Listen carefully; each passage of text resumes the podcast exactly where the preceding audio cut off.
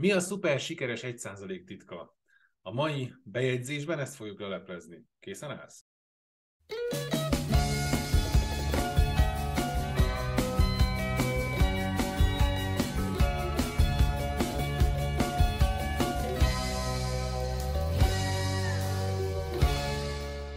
Nagy szeretettel üdvözöllek, én Pető Bence vagyok, és a mai Szabadság Mentoring bejegyzésben arról szeretnék neked beszélni, ami az én fantáziámat a legrégebb óta izgatja, mozgatja, és, és ez az, ami, ami igazából az önfejlesztés útján elindított kilenc évvel ezelőtt, hogy mi az, amit az egy százalék, vagy Kiyosakinál mondjuk két százalék, másképpen jobban csinál, sikeres, sikeresen csinál, akik a, a gazdag papa mentalitást képviselik, és mi az, amit a 98% meg nem tud, vagy nem csinál. Mi a titok? Mi a titok nyitja? Nagyon sok könyv foglalkozik ezzel.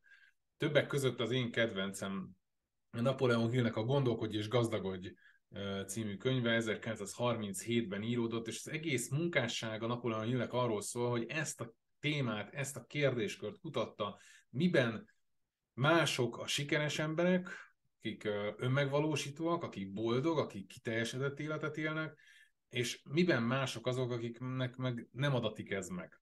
Az a 98 százalék. És amit már egyébként így el is hintettem, hogy alapvetően a különbség az elsősorban a mentalitásban van, és megragadható. Mert hogy kiderül az, és számomra minden kutatás ezt igazolja, hogy nem a származás az, ami számít.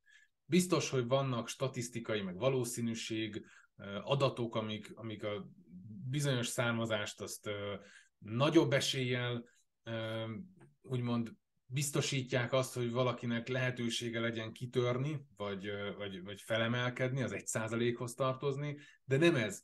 Nem is a nem. Láttam már férfiakat, nőket is, akik sikeres egy százalékhoz tartoztak.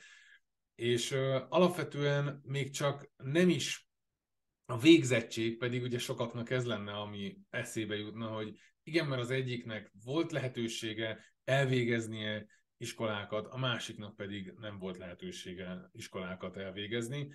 Erre nagyon eklatás példa azt gondolom, hogy Thomas Edison, akinek talán három osztálya volt, vagy néhány napot, nem, nem is tudom pontosan a, a sztori, de nem, nem végezte el az elemi iskolát sem, járt, de eltanácsolták, és aztán utána édesanyjával kezdte el, vagy ő, ő az, aki segített abban, hogy autodidakta módon megtanulja azokat a dolgokat, amiket egyébként a társainak még csak módja se volt. Szóval akkor miben van a különbség? És hogy, ahogy mondtam, alapvetően a felfogásban, a gondolkodásmódban, a mindsetben és a mentalitásban. És nagyon érdekes, nekem az a személyes tapasztalatom, hogy vállalkozók, önfejlesztők nagyon sokszor, de az egész társadalom is alapvetően ezért van az, hogy a 98% nem sikeres, a 2% meg igen, mert hogy mire helyezi a hangsúlyt. És én azt látom, hogy a 98% alapvetően a technikákra, arra, hogy, hogy hogyan működik a, a másiknak, akkor nekem is, hogyha ugyanazt csinálom, ugyan, pontosan ugyanazt a, a tevékenységet végzem, és, és szóról szóra lemásolom azt, amit ő csinál, akkor biztos nekem is fog működni. És meglátjuk, de alapvetően nekem az a tapasztalatom, hogy, hogy nagyon-nagyon ritka kivételek egyike, amikor, amikor tényleg szóról szóra ugyanazt lemásoljuk, akkor, akkor ott, ott más dolog is egybe esik, egybe cseng, és más dolog is hasonló módon működik. Tehát nem a technika, pedig alapvetően az emberek ezt gondolják, a tevékenységet gondolják. És nagyon-nagyon érdekes, hogy a mai társadalom az mennyire technika, vagy mennyire, mennyire úgymond megcsinálás, végzettségpárti. Az embereket alapvetően az érdekli, hogy milyen végzettséged van. Ahelyett, és ezt nem régen hallottam, hogy, hogy inkább a folyamatosság, vagy a kezdettség. Na, nem, nem az a lényeg, hogy milyen végzettséged van, nekem is van jogi végzettségem, de mégsem hozzám fordulnak tanácsért, mert hogy alapvetően azt én elvégeztem, ott azt, abban meg is álltam, viszont, viszont más dolgokat meg elkezdtem. Tehát sokkal inkább érdekes az, hogy mi az, amiben benne vagyok a folyamatban, mi az, amit tanulok, miben van kezdettségem, úgymond, és nem pedig végzettségem. Az embereket az érdekli, nagy százalékban az érdekli, hogy milyen végzettséged van, hogy te elvégezted ezt vagy azt az iskolát, tudod-e ezt vagy azt a, az anyagot. És persze nem akarom lebecsülni azt, hogy, hogy igenis fontos, szükséges az elméleti tudás. Nekem is nagyon sok uh, tudást, nagyon sok uh, dologban ad fogódzót az, hogy, hogy egyetemet végeztem, és az, hogy, hogy, hogy látok úgymond egy, egyfajta kontextust, amikor mondjuk jogi kérdés, vagy bármilyen egyéb, nem tudom én, közélettel, vagy, vagy, vagy bármivel kapcsolatos kérdést kell úgymond eldönteni, és uh, disztingválni úgymond a, a lehetőségek közül, hogy melyiket válasszam.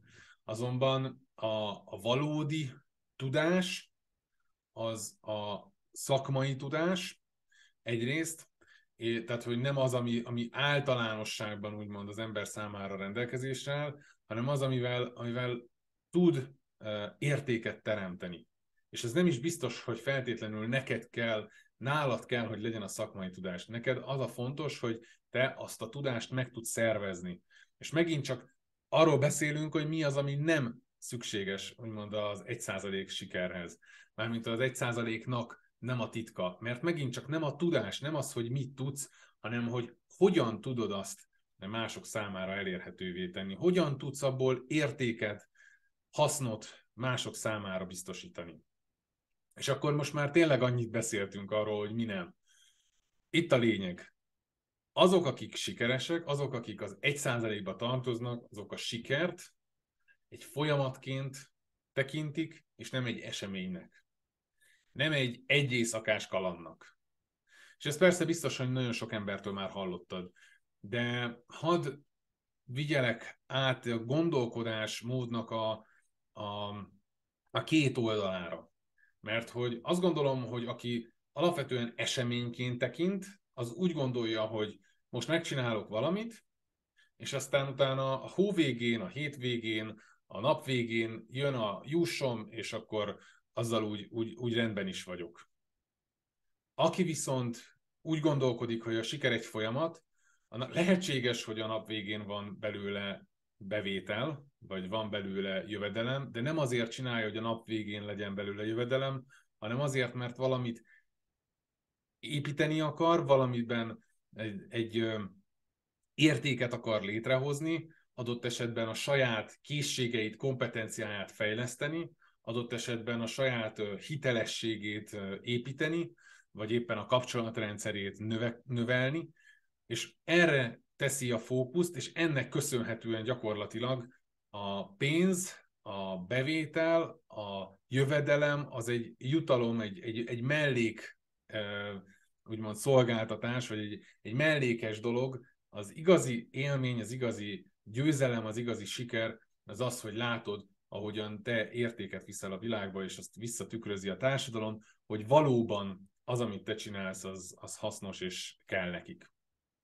Tehát alapvetően a két megközelítés az esemény és a folyamat orientált gondolkodás. És ezt én úgy tudnám egyébként leegyszerűsíteni, hogy az egyik az egy lineáris gondolkodás, a másik pedig egy exponenciális gondolkodás.